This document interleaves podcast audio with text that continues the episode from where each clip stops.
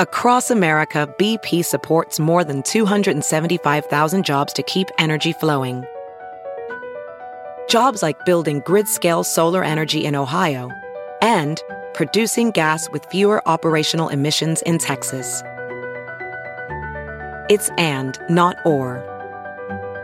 See what doing both means for energy nationwide at bp.com slash investing in America. Have you heard you can listen to your favorite news podcasts ad-free? Good news. With Amazon Music, you have access to the largest catalog of ad-free top podcasts included with your Prime membership. To start listening, download the Amazon Music app for free or go to amazon.com slash ad-free news podcasts. That's amazon.com slash ad-free news podcasts to catch up on the latest episodes without the ads.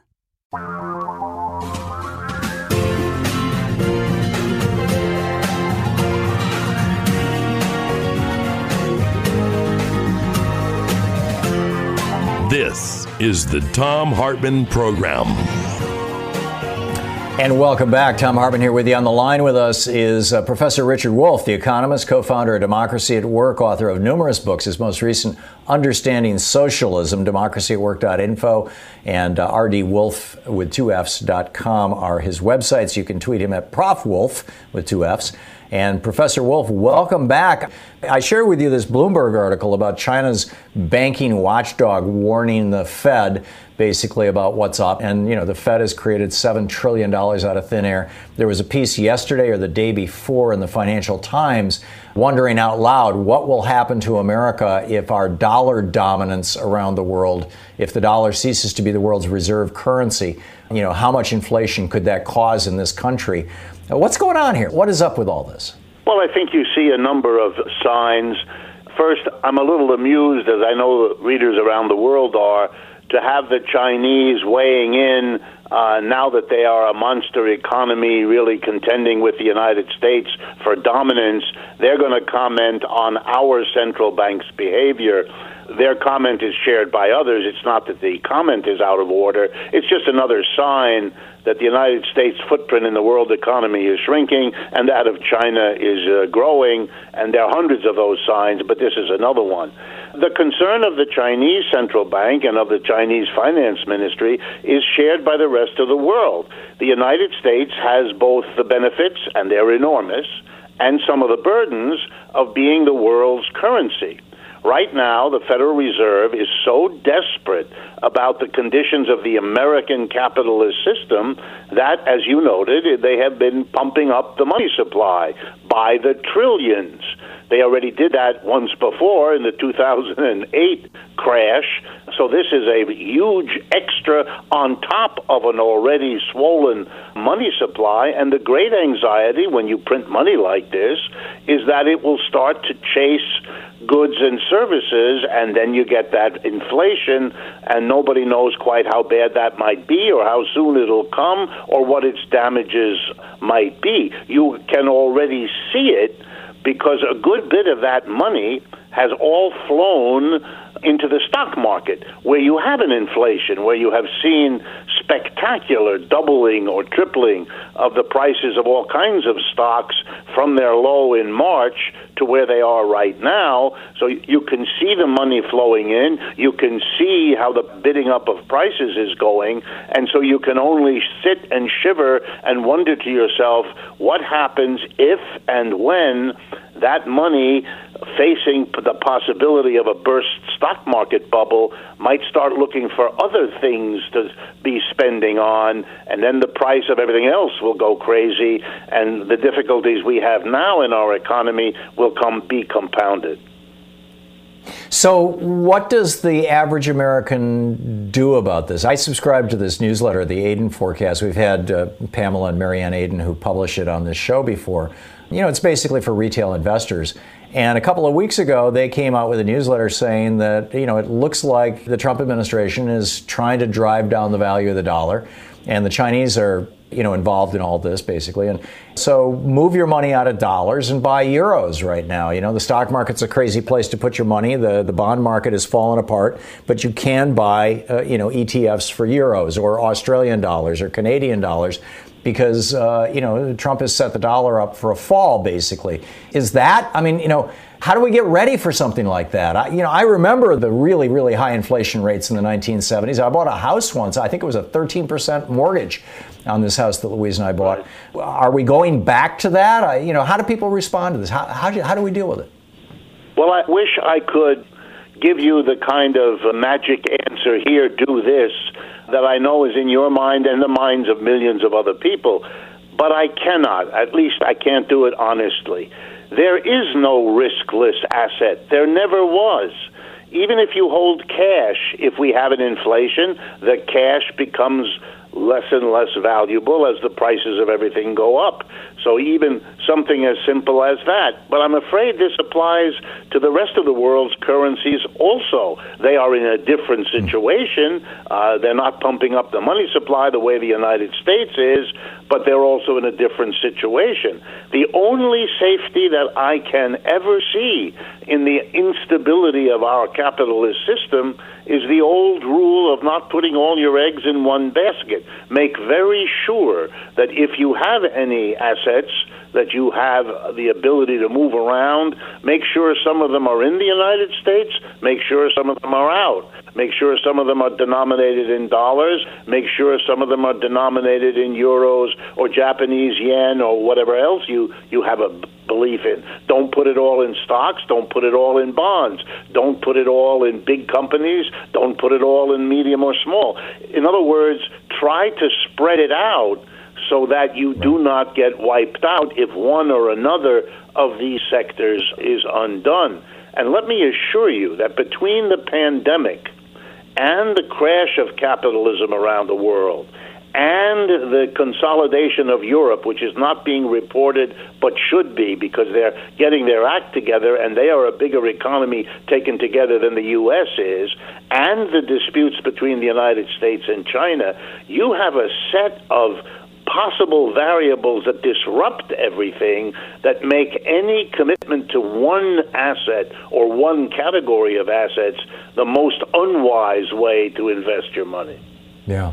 I wrote an op ed a couple of weeks ago pointing out that Jerome Powell is not an economist, he's a bankster. In fact, he was a managing director at the Carlyle Group. You know? Right and that you know he's printed seven trillion dollars in, in money and used a, a, good chunk of it to buy uh, corporate bonds and, and stocks, uh, you know, thus supporting the stock market. And speculating about you know what happens if Trump gets his favorite meal, which is revenge, the day after Joe Biden is declared the winner of the election, whatever day that may be. Trump orders Powell to stop supporting the stock market. And, uh, you know, what might happen if Powell was to say, okay, that's it. We're not only going to stop buying stocks and bonds, we're going to sell the six or seven trillion dollars worth that we're holding right now, or whatever the amount is, a couple trillion dollars worth we're holding right now? Well, let me tell you two things. One, I doubt Mr. Powell would do such a thing given who he is and how he has spent his life. He has more loyalty to the likes of Carlyle Group than to Mr. Trump, uh, and that was always true, and that's true now too. But I would actually point you in another direction. This is a stock market bubble. This is a pricing of stocks based on a flood of money that means that everyone who's involved, these are the knowledgeable speculators, they know too that this kind of a bubble always ends badly, and usually in the same way. The bubble bursts. That's why we even have the language available to say what I just said. Therefore, the trick is not just to come in and buy and then resell at a higher price. Equally important is to get out before that burst happens. So what you're getting, and you're already seeing it now, more and more anxious investors. Yes, they're in there. Yes, they're continuing to buy and resell at a higher price. But it wouldn't take much of a startling new event to make an awful lot of people in the market decide this is the moment to play it safe, sell what you have. If you're wrong, you can go back in next week and of course, as always with the instability of capitalism, that very idea of what may happen if people act on it will bring about their worst fear. Yeah, there you go. Professor Richard Wolff, his most recent book, Understanding Socialism, Democracy at Work.info and rdwolff.com. Thank you, Dr. Wolff. Thanks so much for dropping by. My pleasure. Thank you, Thom. Great talking with you. I, it's always I always learn something from Richard Wolff. He's just brilliant.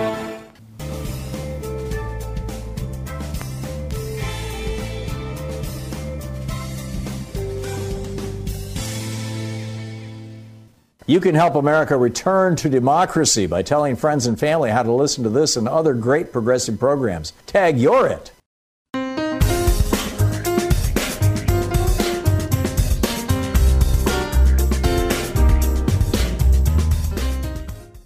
This is a tough and bizarre time for all of us. And I, you know, I've been upfront that there are times when I'm just you know, on the edge of being overwhelmed by it all, by, you know, the complete trashing of American norms and standards, the violence that has been perpetrated against people of color, in particular African Americans in the United States.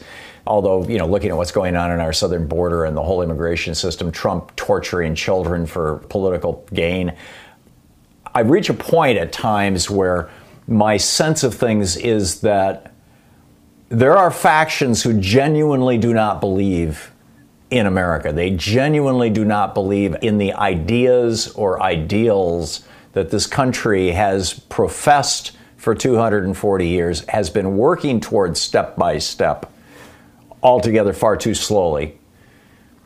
But they want to literally reverse that stuff. They would like to go back to an America pre Civil War. And Earlier in the day, and you can find this over on Twitter, there was a whole long, fascinating Twitter thread about how just in the last 48 hours, this avalanche of people have come into Twitter, many of them brand new accounts, many of them accounts that were activated back in 2016 and then weren't used for three and a half years saying, I'm a lifelong Democrat, and then saying, and therefore, you know, and Joe Biden doesn't represent me, and therefore I have no intention of voting this year. And that is a major meme that is being put out. It's being put out by troll factories overseas, and it's being put out by Republicans here in the United States. It's being paid for to be put out. And it's like everybody's on edge. And now we've got this white guy with a long gun, apparently an AR 15, killing two people in Kenosha, Wisconsin, in response to protesters out there, and arguably rioters, destruction of property, but killing people? And there's this, I was going to say caravan, it's the wrong word, it's a march. There's a Black Lives Matter group that's marching from Milwaukee to Washington, D.C. It's about 60 people. And they're going to meet Al Sharpton for the March on Washington on the anniversary of Martin Luther King's I Have a Dream speech. One of their guys was shot at a couple of days ago. This is in Bedford County. And then last night, people were shooting at their hotel. I mean, this is, this is where we're at right now.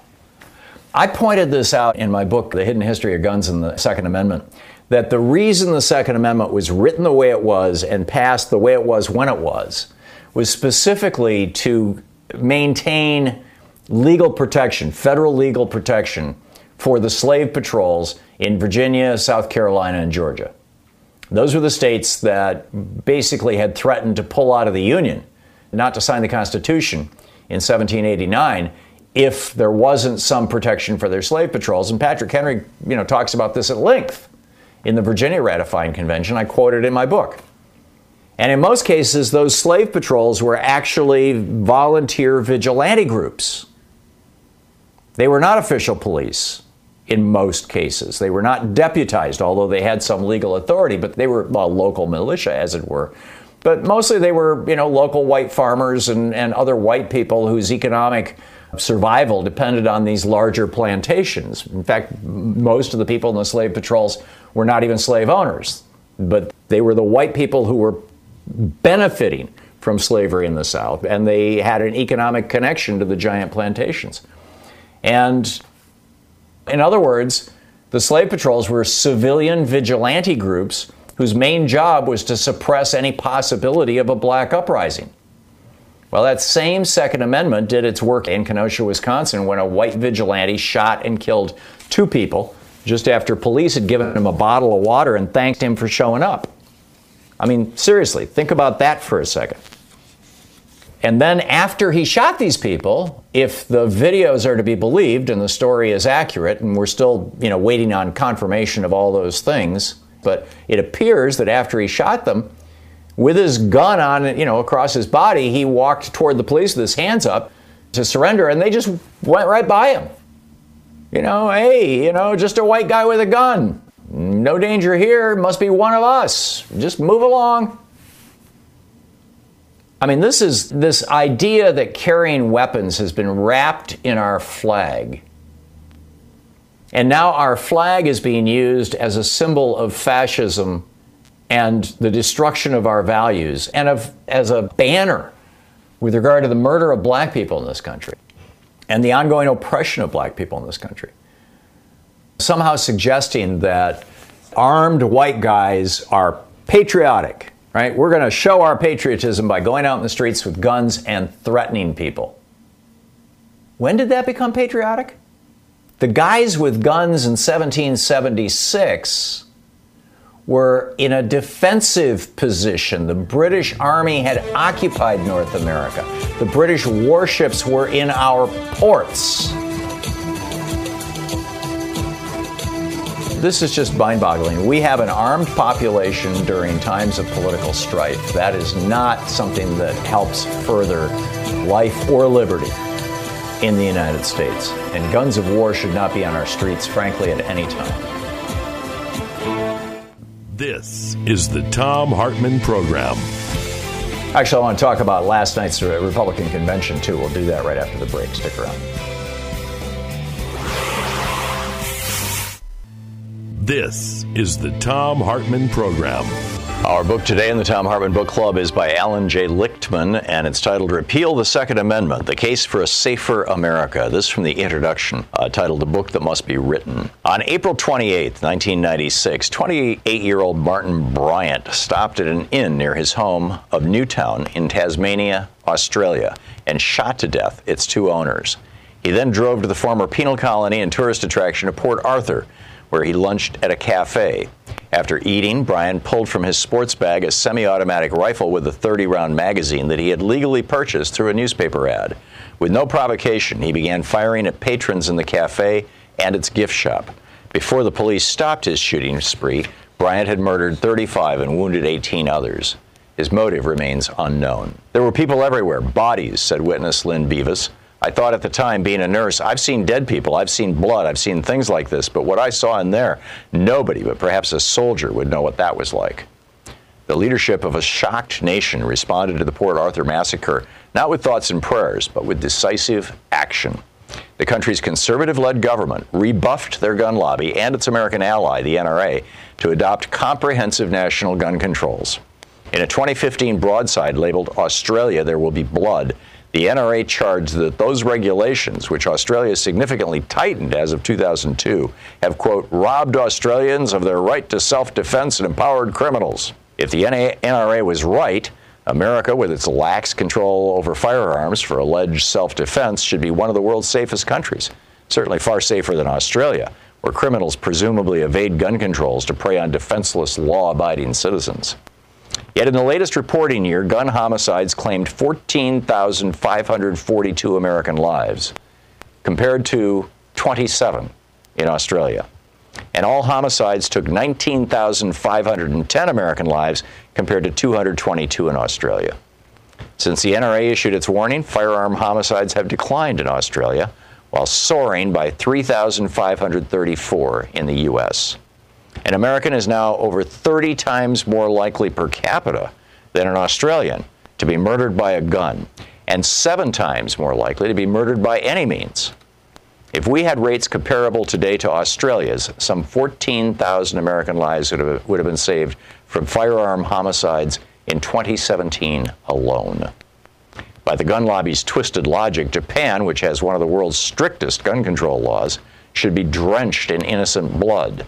Yet, out of a population of 127 million, shooters in Japan murdered only three persons and injured only five in firearm assaults throughout 2017. Australia and Japan are not outliers. As compared to residents of our closest peer democracies in the G7 group of nations plus Australia, an American in 2017 was over 20 times more likely to die from a gun homicide. The gun lobby would have you forget that gun deaths are not limited to murders.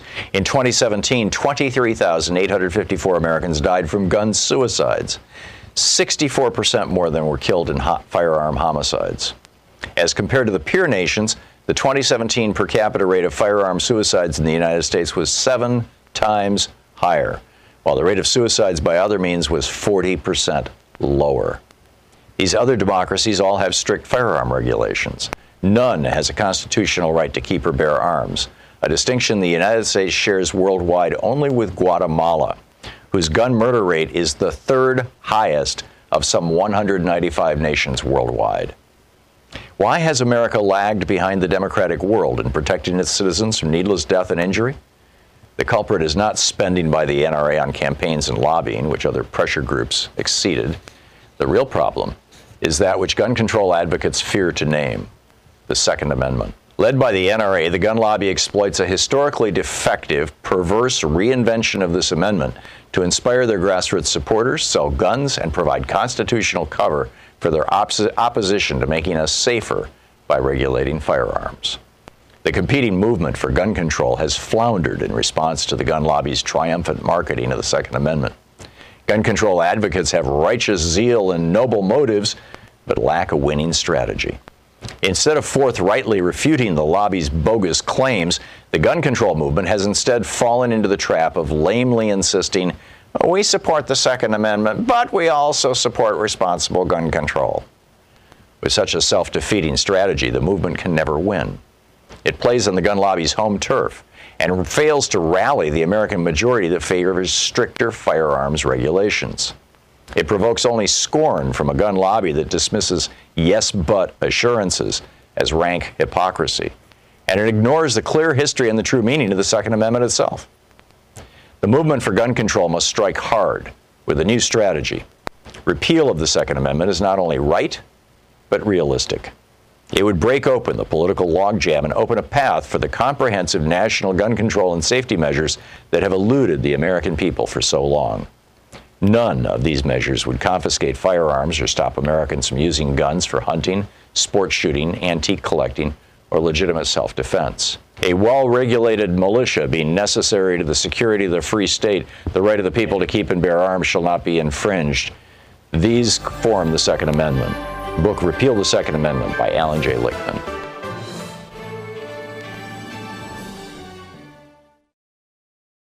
Quick math the less your business spends on operations, on multiple systems, on delivering your product or service, the more margin you have and the more money you keep. NetSuite is the number one cloud financial system, bringing accounting, financial management, inventory, HR into one platform and one source of truth. With NetSuite, you reduce IT costs because NetSuite lives in the cloud with no hardware required, accessible from anywhere. You cut the cost of maintaining multiple systems because you've got one unified business management suite. You improve efficiency by bringing all your major business processes into one platform, slashing manual tasks and errors. Over 37,000 companies have already made the move. So do the math. See how you'll profit with NetSuite. Now through April 15th, NetSuite is offering a one-of-a-kind flexible financing program. Just head over to netsuite.com slash Hartmann with two N's. netsuite.com slash Hartmann. That's netsuite.com slash Hartmann. Hey, it's Kaley Cuoco for Priceline. Ready to go to your happy place for a happy price? Well, why didn't you say so? Just download the Priceline app right now and save up to 60% on hotels. So, whether it's Cousin Kevin's Kazoo concert in Kansas City, go Kevin, or Becky's Bachelorette Bash in Bermuda, you never have to miss a trip ever again. So, download the Priceline app today. Your savings are waiting. Go to your happy place for a happy price. Go to your happy price, Priceline. VR training platforms, like the one developed by Fundamental VR and Orbis International, are helping surgeons train over and over before operating on real patients. As you practice each skill, the muscle memory starts to develop. Learn more at meta.com slash metaverse impact. As you write your life story, you're far from finished. Are you looking to close the book on your job? Maybe turn a page in your career? Be continued at the Georgetown University School of Continuing Studies. Our professional master's degrees and certificates are designed to meet you where you are and take you where you want to go. At Georgetown SCS, the learning never stops, and neither do you. Write your next chapter. Be continued at scs.georgetown.edu slash podcast. You're listening to Thom Hartmann. There is a federal law, it has criminal penalties. It's called the Hatch Act, that says you may not use federal property for political purposes. When we were doing our show in Washington, D.C., our radio show here, I used, we used to be in a building uh, next door to the Heritage Foundation, in fact, that rented out rooms, offices, office space. Actually, I think it was, a, it was probably an apartment building years ago, but and there was a single elevator. And going up in that elevator, I was constantly running across members of the United States Senate because that building is close to our building. And, you know, quite a few of them Democrats. I think they were more in that building, and probably Republicans have another building.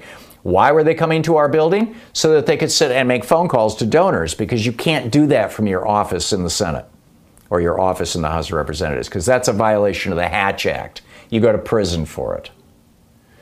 The Trump administration, the Trump campaign last night broke the Hatch Act over and over and over again, as if to say to us, screw y'all, right? I mean, that's basically what they were saying. That they don't care about the law, they can break the law with impunity. But it is illegal. And You've got commentators on TV going, well, maybe it's a violation of law. No, it's against the law. Well, some say it's against the law. Yes, it's against the law. They broke the law anyway, uh, I just the show last night was was distressing to me. I forced myself to watch this stuff because I have to be able to knowledgeably speak about it here on the radio and television with you all. But it was very troubling. More troubling though was a tweet from Frank Luntz. Frank Luntz, the Republican pollster, tweeted Pennsylvania in 2016 on yesterday. Hillary was up 9.2% in the polls over Trump. Right now, Pennsylvania, Biden is up 5.7 points over Donald Trump. Hillary Clinton was almost four points ahead of Joe Biden at this point four years ago. In Michigan, Hillary was ahead nine points over Trump in Michigan in 2016. Right now, it's 6.7 points that Joe Biden is ahead. In Wisconsin, Hillary was ahead 11.5 points, Biden ahead 6.5 points. Now, I did bring this up with Congressman Pocan you know, Wisconsin's in this mix. Uh, it was 11 points ahead. Now it's only six points ahead. Are you worried? And he said, No, I'm not worried because in the 2018 election, a couple hundred thousand people on the Democratic side showed up and voted who hadn't voted in 2016 because they just weren't all that excited by Hillary Clinton. And those people are, if not excited by Joe Biden, frankly frightened by the prospect of losing our democracy altogether and sliding into the fascist hole that we're three quarters of the way into right now. And I share that. So this may not be the disastrous news that it sounds like, but it, it tells us how important it is that, that we get out and vote, that you make sure that your voter registration is active, that you ask for a, an absentee ballot if you're going to vote by mail, or that you find out where you physically vote if you're going to vote in person, and when early voting starts so that you can get in there when there's not a big crowd and you can do it and get it done with. All that stuff is really important. So I was inclined, you know, to kind of give Melania a pass. You know, she didn't ask for this job. And then uh, Jeff Tiedrich, who's you know kind of a uh, thorn in Donald Trump's side on Twitter. Jeff Tiedrich constantly tweeting some really, really uh, on the edge stuff.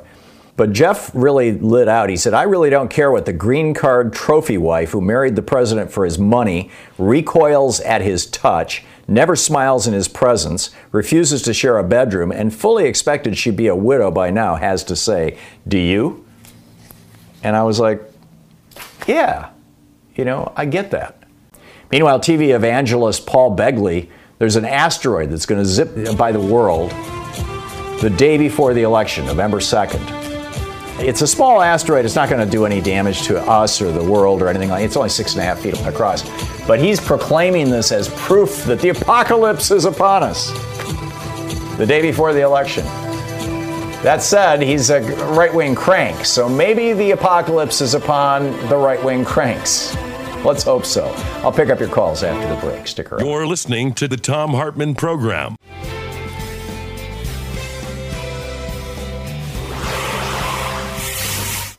Just a heads up that I'm doing book events. You know, normally when I show up in a town, you know, to do a book signing, the way that you hear what I have to say is by showing up at the bookstore. Well, you know, these are different times. And, you know, it used to be if you didn't live in that town, you couldn't even get to the bookstore.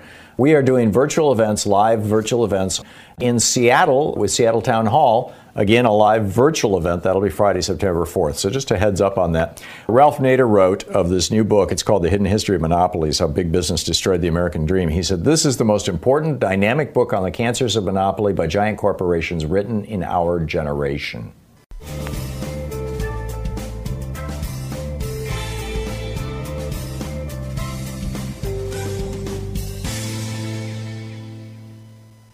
Dennis in Crystal River, Florida. Hey, Dennis, what's on your mind? Yeah, thanks for taking my call, Thom. Listen, I've had I've called my congressman every day, twice a day for two weeks now, and I asked him about the stimulus bill for multi-employment pension funds because we're going mm-hmm. to be out of our pension fund very shortly, and nobody is talking about it. We're talking about 400,000 members that are going to lose their pension. I was wondering maybe right. you could this say something about it. the mid-states fund you're talking about. It's a central states. Or central states, central states. Yes. Fund, yeah, yeah. I think it's something that the Democrats are very, very concerned about and trying to do something about, but the Republicans don't give a damn. I mean, this is a pension fund for union workers. And Republicans yeah. don't even believe workers should have the right to unionize, much less have you know well-funded union pensions. So you've got the entire Republican Party and the entire Trump administration fighting this tooth and nail, trying to prevent you know any government money from helping or bailing out this pension fund. But keep at it, Dennis. I mean, that's all we can do is we just have to keep at it and keep demanding some sort of response. Thanks a lot for the call, Dennis. John in Gary, Indiana. Hey, John, what's up? Hey, Thom. What is wrong with Rand Paul talking um, about people having to suffer? Right in order very you know if they don't suffer if they don't suffer then they won't do anything what what is wrong with him there that, are two things crazy. Yeah, I agree with you, John. There's two things going on. Number one, the conservative worldview, and this goes back 200 years, this goes back to Edmund Burke. The conservative worldview uh, actually goes back 400 years to Thomas Hobbes in 1634. The conservative worldview is grounded in the idea that people are essentially evil, and therefore you have to have, to quote Hobbes, the iron fist of church or state to restrain their evil impulses. So when people don't behave the way you want, you must make them suffer. That's Rand Paul's worldview. It's probably how he was raised. And then the second thing is he has bought into this libertarian theology that was promoted when the Libertarian Party was invented in the 1950s and 60s by a real estate lobby that government is a bad thing. Government regulating real estate, government regulating toxic industries, that's a terrible thing, and therefore we have to destroy government and you know, and, and, that's Rand Paul in a nutshell. Those two, those two ideologies combined in one person create this real sick You're worldview. Listening to Thom Hartmann. Visit thomhartmann.com for audio and video archives. And it's real unfortunate, but John, you nailed it. And I think there's probably a lot of Americans who are scratching their heads going, what's with these, these Republicans? Because Rand Paul's not alone in believing this.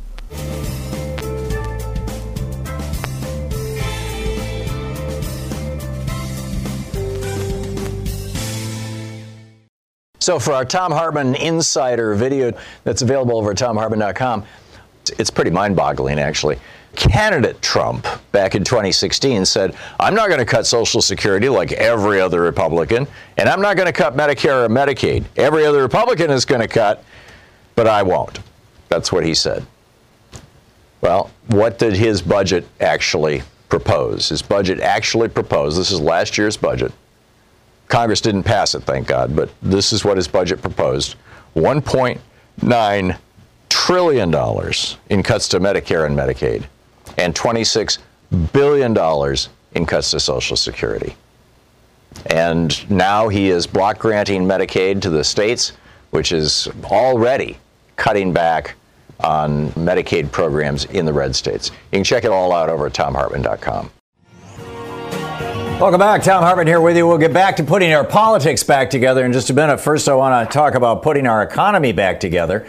This is uh, a fairly large issue. If you go back to the statistics that the uh, Economic Policy Institute pulled together from uh, current employment statistics, uh, the uh, an analysis of the U.S. Census Bureau, et cetera, et cetera, in 2018, the United States lost 1,005 factories. Over a thousand businesses that did manufacturing went out of business, causing 216,000 people to lose their jobs. In 2017, we lost 782 factories 50,000 people losing their jobs. In 2016, I'm working backwards here. 2016, we uh, had 999 factories close. 33,000 people lost their jobs. In 2015, it was 2,129 factories closed. I mean, this is, this is just continuing. You can take these numbers all the way back to the 80s, you know, when we began this giant neoliberal experiment of moving all of our manufacturing to low wage, low regulation countries. And Trump campaigned on this. This has been a Democratic point for years and years and years. Outside of the Clinton administration, Democrats have always generally been somewhat protectionistic, uh, you know, uh, saying, let's keep manufacturing here in the United States. There's a whole bunch of really good reasons for that. But Trump has been trying to do this by executive order and by fiat and stuff, and it has not worked, obviously. On the line with us is uh, Robert Scott, Dr. Robert Scott, Rob Scott, PhD, Director of Trade and Manufacturing Policy Research at the Economic Policy Institute. EPI.org is their website. His uh, Twitter handle is Rob Scott underscore EPI or Economic Policy. And Rob, welcome to the program. First of all, why has manufacturing gone offshore? Let's just start there. Well, it's a combination of things. I think the most important, frankly, is that we let it happen. It's a policy of what I call malign neglect. And there are several pieces to this. The way we built our economy and the strength, the strength of that economy was through research. We let research lag. We used to spend upwards of two and a half, three percent of GDP on research. Much of it through the DoD, but you know that helped the commercial sector as well. Well, that much of that money is gone. We're now, now we've lost uh, two or three hundred billion dollars a year in research. But the worst thing that we did was we allowed other countries, such as China and Japan and Korea, to take advantage of us in several ways. The first and most important is they engaged in what's called currency manipulation. They bought up dollars, uh, made the dollar more valuable, uh, drove down the value of their currency, and then made everything that they exported to us cheaper uh, and made our exports more expensive. So uh, effectively, they subsidized their exports to the rest of the world, and really that's the key.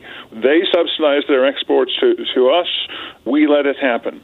Uh, in doing so, they exported unemployment to us, uh, and we lost as I've shown in the paper which we're talking about, over 5 million manufacturing jobs and 91,000 factories since 1998 alone. Wow, amazing numbers. So, how do we reverse this? What do we do to change this? Well, we have to decide that we care. We have to decide that that having a strong manufacturing sector matters. It matters because workers in manufacturing earn better pay. They have better benefits. It helps redistribute income in our society, uh, creating more Downwards. good jobs, especially for uh, workers without college degrees. So that's why. Uh, what do we do? First of all, we have to attack that overvalued dollar. The dollar still is overvalued by, I'd say, 25 or 30 percent. Uh, we need to drive to bring the value down several ways to do that. We can talk more about that in a moment. But we have to bring the dollar down to make our exports more competitive. That's the single most important thing we can do. On top of that, our tax policy encourages offshoring. Companies pay half or less of the tax rate if they produce a good offshore and bring it home and sell it here uh, rather than producing goods in the United States. Companies ought to be encouraged through the tax law to produce more in the United States. So that's a simple thing we can do. This was made worse in Trump's Tax Act. That's where that 50% discount comes from. And after that, we've seen a huge surge in outsourcing in industries like pharmaceuticals. So get the dollar down, invest more in workers in R&D. Those are the kinds of things that can rebuild our manufacturing economy. Yeah. You said that there are ways to reduce the value of the dollar. What are those? Well, the dollar was driven up, as I said, when foreign countries, when foreign central banks bought up hundreds of billions of dollars a year in U.S. securities, principally in treasury bills that built up demand for the dollar. This and, is why China's uh, sitting on a trillion dollars worth the treasuries? Uh, it's more more like two or three trillion right now, and Japan has two trillion. It's about 20 countries. It's not just China. So we got to reduce demand for the dollar. One of the best ways to do that, there are several, but the simplest thing we can do is to put a tax on foreign purchases of U.S. dollars. There's a proposal that's been introduced by two senators, a bipartisan bill, the, Senate introduced by uh, Senator Tammy Baldwin and uh, Wisconsin and Josh Hawley of Missouri, and that would impose a tax on all new foreign purchases of U.S. assets. And think about that for a minute. It's a tax on investors just those who happen to live abroad. so it generates tax revenues that we can spend at home on foreign investors, and that will drive down the, the demand for U.S. securities and demand for the U.S. dollar. I have read, Rob, that one seventh of all U.S. business assets are foreign owned. If that if that's true, or any number like that, how would this affect that? Well, when companies invest in the United States to produce goods, those are long term decisions. So we're talking about a very small tax, maybe a quarter or one half of 1%, one time. It's a front end tax. And mm-hmm. that's not going to invest a business decision by a company like, uh, say, BMW or, or, or, Mercedes to build a factory here, here if, it, if they decide it's more competitive to and build things in the United States but it will deter people who are buying up, let's say, foreign exchange or treasury bills to hold for a few weeks or a few months. And so at the margin, we can reduce those high frequency transactions and drive down the dollar without making us less attractive for foreign investors. Right. I noticed that you didn't mention tariffs or other, you know, barriers to trade like Alexander Hamilton proposed in 1791 and and we basically had until the, the 90s, as I recall. Do you think that that's too much of a blunt instrument these days? I do, and, and one reason is that it, by imposing tariffs, what happens is in a modern economy with flexible exchange rates, the currency just moves in the opposite direction. So, uh, mm. since Trump has imposed his tariffs on China, uh, beginning in March of uh, 2018, the dollar has gained about 13% in, in value.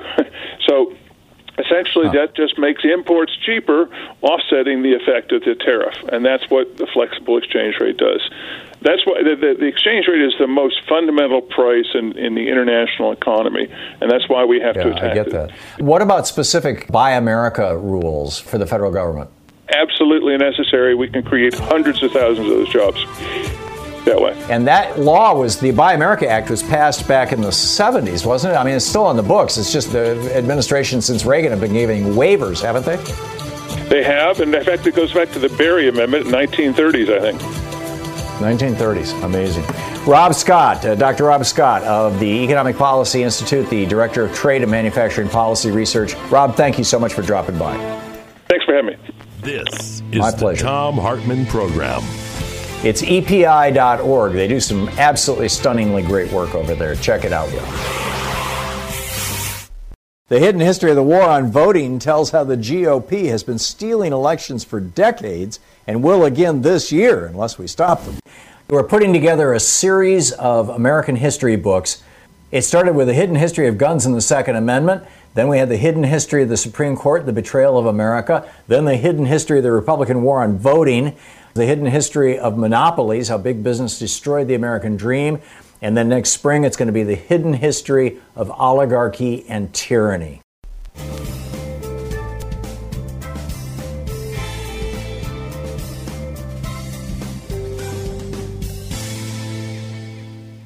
Joan in Rochester, Minnesota. Hey, Joan, thanks for watching Free Speech TV. What's on your mind today? I watch you all the time. I listened to you on Air America two years ago. I had seen it back in the early Mm-hmm. 20s. There was that TV guy that I used to watch, showed he had snuck into the Bohemian Grove to buy on the Bilderberg Group, and they showed a ritual where they had an altar, and they had a person dressed in a hood was performing some ritual at this altar, and all this was a very secret meeting, and it had a lot of the Harvard and all these ritzy graduates. And I don't know that anybody watched this show very much, but it came through on a on the college channel that I watched in the town I lived in, and it was very amazing that something like that could be sponsored and practiced by people that were educated and so forth and held secret. But it was called the Bohemian Grove, and it was the Bilderberg Group. And I just Yeah, wanted, the- I didn't know if you just- were aware just- of that or not. I'm very aware of both. The Bilderberger Group is there's a hotel in Europe that I believe it's the hotel is named Bilderberger or is owned by, and that's where one society was meeting. Uh, the Bohemian Grove is a private for-profit operation. Well, maybe it's nonprofit. I don't know, but it's a private operation in California that is separate from the Bilderbergers, but you know tries to bill itself as kind of an American secret society. Reagan was, uh, you know, a big guest there. A friend of mine's father is actually a member. Had his foot peed on once by Henry Kissinger. Um, you know, the the rich and powerful hang out there, and they do these bizarre kind of uh, pseudo. What would you call it? Pseudo pagan rituals. Uh, well, they kind of delight in them. Yeah, that's exactly what it was. Yeah. I mean, this is lifestyles of the rich and famous. I mean, these, these are politically powerful people who hang out there. And That's I don't know if they've canceled it this year because of COVID. I'm guessing they probably have. But, you know, every summer they get together, or, or whenever it is, you know, every year they get together at, at the Bohemian Grove. And, and there have Yeah. been some good documentaries on it. There's, there was a really long, in depth piece in Rolling Stone magazine about the Bohemian Grove maybe 10 or 12 years ago, 15 years ago. Yeah, this was like a that. long time ago. Yes, that I saw that. Yeah.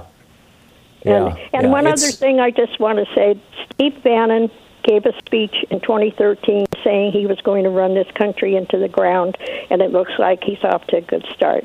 Just wanted to let you know Yeah. Okay, yeah, no, he, Thom, he came right I out and your- said that the. I'm I sorry, love your Joan. program. Watch it all the time. Okay, thank you very much, Joan. To Joan's comment about Steve Bannon, he did come out and say that the goal of the Trump administration was to, quote, deconstruct the administrative state. Now, deconstruct is a fancy polysyllabic word for take apart or destroy. And the administrative state is government geek speak for our federal government. So, I mean, they came right out and said it when they took power. Our job is to destroy the American government. The question is, on whose behalf are they doing it? You know, is it just billionaires who want deregulation and tax cuts? Is it foreign oligarchs? Is it, you know, foreign, po- is it, you know, Putin? I mean, who is it?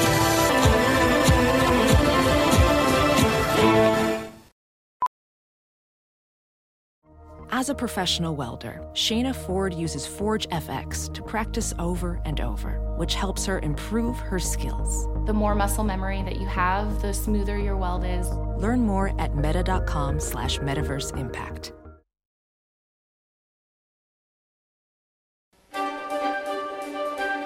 It's the Thom Hartmann University Book Club. Today we're reading from Doughnut Economics, brand new book by Kate Raworth, Seven Ways to Think Like a 21st Century Economist. And on page 21 in the uh, Who Wants to Be an Economist chapter, Seven Ways to Think Like a 21st Century Economist, here they are. Whether you consider yourself an economic veteran or novice, now is the time to uncover the economic graffiti that lingers in all of our minds. If you don't like what you find, scrub it out. Or better still, paint it over with new images that far better serve our needs and times. The rest of this book proposes seven ways to think like a 21st century economist, revealing for each of those seven ways the spurious image that has occupied our minds, how it has come to be so powerful, and the damaging influence it has had. The time for mere critique is past, which is why the focus here is on creating new images that capture the essential principles to guide us now. The diagrams in this book aim to summarize that leap from old to new economic thinking. Taken together, they set out quite literally a new big picture for the 21st century economist. So here's a whirlwind tour of the ideas and images at the heart of donut economics. First, change the goal. For over 70 years, economics has been fixated on GDP, or national output, as its primary measure of progress. That fixation has been used to justify extreme inequalities of income and wealth, coupled with unprecedented destruction of the living world. For the 21st century, a far bigger goal is needed meeting the human needs of every person within the means of our life giving planet. And that goal is encapsulated in the concept of the donut. The challenge now is to create economies, local to global, that help to bring all of humanity into the donut's safe and just space. Instead of pursuing ever increasing GDP, it's time to discover how to thrive in balance. Second, see the big picture. Mainstream economics depicts the whole economy with just one extremely limited image the circular flow diagram. Its limitations have furthermore been used to reinforce a neoliberal narrative about the efficiency of the market, the incompetence of the state, the domesticity of the household, and the tragedy of the commons. It is time to draw the economy anew, embedding it within society and within nature and powered by the sun. This new depiction invites new narratives about the power of the market, the partnership of the state, the core role of the household, and the creativity of the commons. Third, nurture human nature. At the heart of 20th century economics stands the portrait of rational economic man. He has told us that we are self interested, isolated, calculating, fixed in taste, and dominant over nature. And his portrait has shaped who we have become. But human nature is far richer than this. As early sketches of our new self portrait reveal, we are social, interdependent, approximating, fluid in values, and dependent upon the living world. What's more, it is indeed possible to nurture human nature in ways that give us a far greater chance of getting into the donut's safe and just space. Fourth, get savvy with systems. The ironic crisscross of the market supply and demand curves is the first diagram that every economic student encounters but it is rooted in misplaced 19th century metaphors of mechanical equilibrium. A far smarter starting point for understanding the economy's dynamism is systems thinking, summed up by a simple pair of feedback loops. Putting such dynamics at the heart of economics opens up many new insights from the boom and bust of financial markets to the self reinforcing nature of economic inequality and the tipping points of climate change. It's time to stop searching for the economy's elusive control levers and start rewarding it as an ever evolving complex system. Fifth, designed to distribute. In the 20th century, one simple curve, the Kuznets curve, whispered a powerful message on inequality. It has to get worse before it can get better, and growth will eventually get it, make it up or even it up. But inequality, it turns out, is not an economic necessity.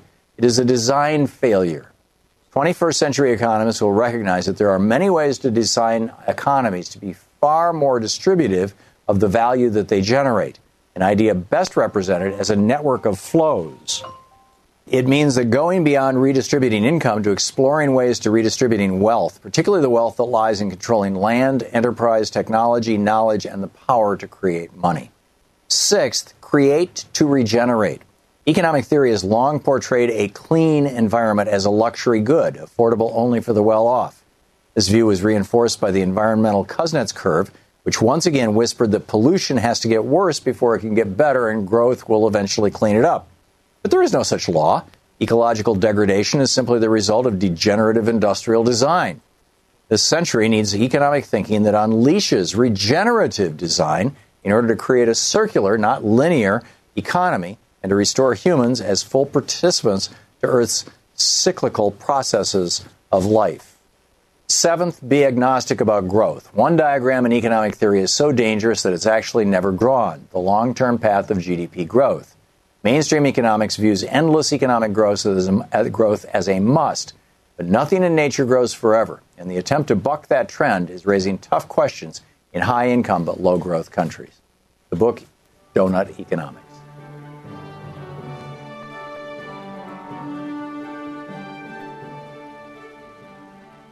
Lynn in St. Paul, Minnesota, listen, uh, watching on Free Speech TV. Hey, Lynn, what's up? Hi.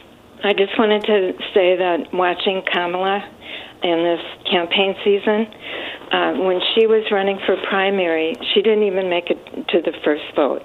And she was called corporate.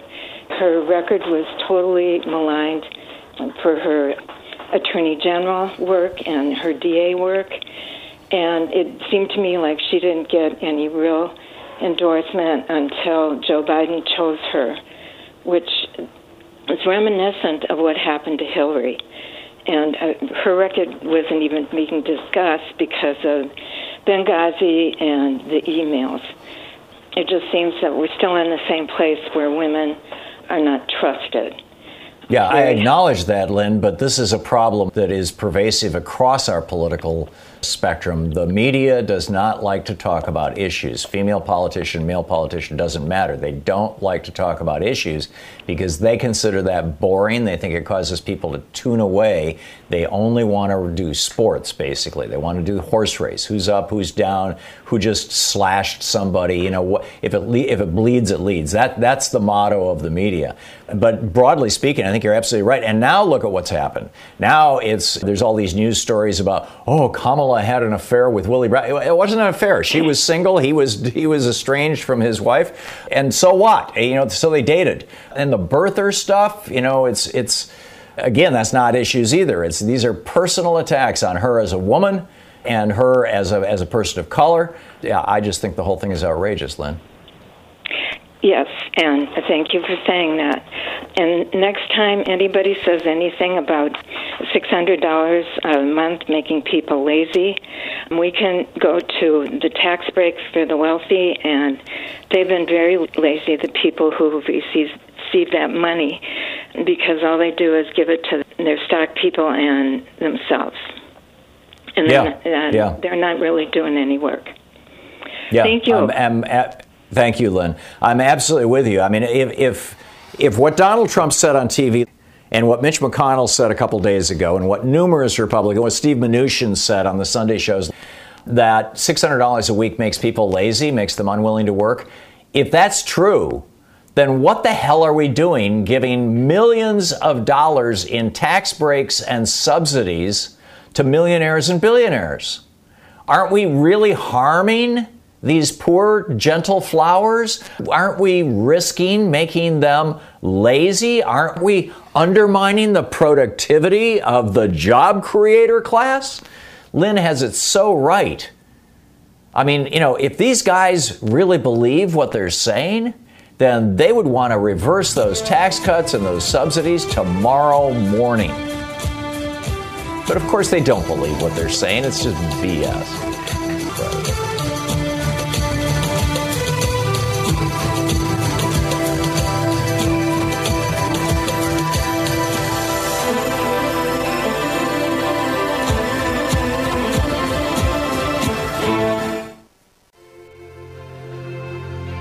On this week's Science Revolution, Ethan Manuel with Sierra Club's Land Protection Program is here on Trump greenlighting drilling in the Arctic National Wildlife Refuge. Will the oil companies show up?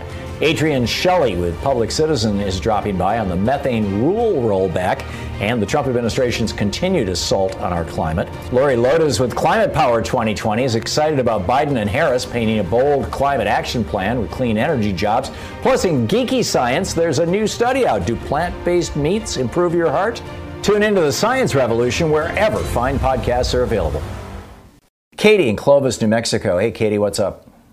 Hi, Thom. The coronavirus has obstructed my ability to find work. I was an unemployed student who was leaving school, and I was just starting to look for a job when the coronavirus hit and everything closed down. I'm talking about the fact that the people who get $600 a week, et cetera, or 400 it doesn't really matter, are all people on unemployment. The people who were not on unemployment, who were unemployed, just got $1,200. I am basically squatting homeless at a relative's house. He's paying for all my food. I had to take another degree basically to get student aid so I can get through this, and I'm going to have $100,000 to pay back when I get that done. So, anyway, part of the national communication about this should be that all these people have jobs or they had jobs and they're getting unemployment, but there are many people out there who are not being counted who did not have jobs.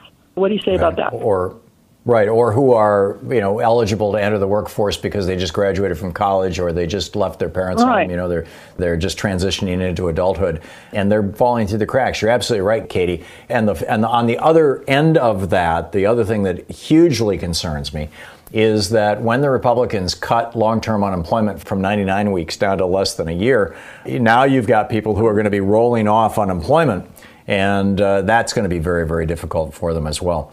Katie, we just need to keep talking to our politicians about this and essentially lobbying them. And, and that's why, you know, I, I keep giving out the number for Congress, 202 224 3121. Katie, I wish you the very best. I, you know, keep us up to date on how you're doing. Norman in Portland, Oregon. Hey, Norman, you got the last minute. What's up? Hi, uh, Thom. Thanks for calling me call here. Um, I just wanted to let you know, in addition to the woman that called, that not just former students, but many of us who are long-term unemployed are also excluded from PUA long uh, for health unemployment insurance. Right. And uh, this is right. kind of, you know, supposed to be a safety net. It's it's not funded by payroll tax, which provides that justification for other unemployment programs. And I'm concerned there's going to be a rash. The October surprise is going to be a rash of evictions that might really affect the vote for. It's already November. started, Norman. It's already started. There was a piece in, in, I believe it was Financial Times, might have been the New York Times, about how the eviction started on August 1st, because that was in most states. Here in Oregon, we've uh, the governor extended it until uh, October, I think the end of October, but it's in most actually. states. Here in Oregon. September. Oh, here in Oregon. Okay, thank you. So that would be October 1st, right? Uh, or that would be when it gets bad. But but in most states, that's what's going on. Norman, thank you for the call. I we really need to deal with this stuff, and this is a real crisis. Thanks so much for being with us today. We'll be back same time, same place. In the meantime, don't forget democracy is not a spectator sport. If we're going to hang on to it, we've got to participate in it. So get out there, get active, tag you're it and please, this is a real difficult time for You've been all listening of us, so to Thom to Hartmann. For audio and video archives, visit thomhartmann.com.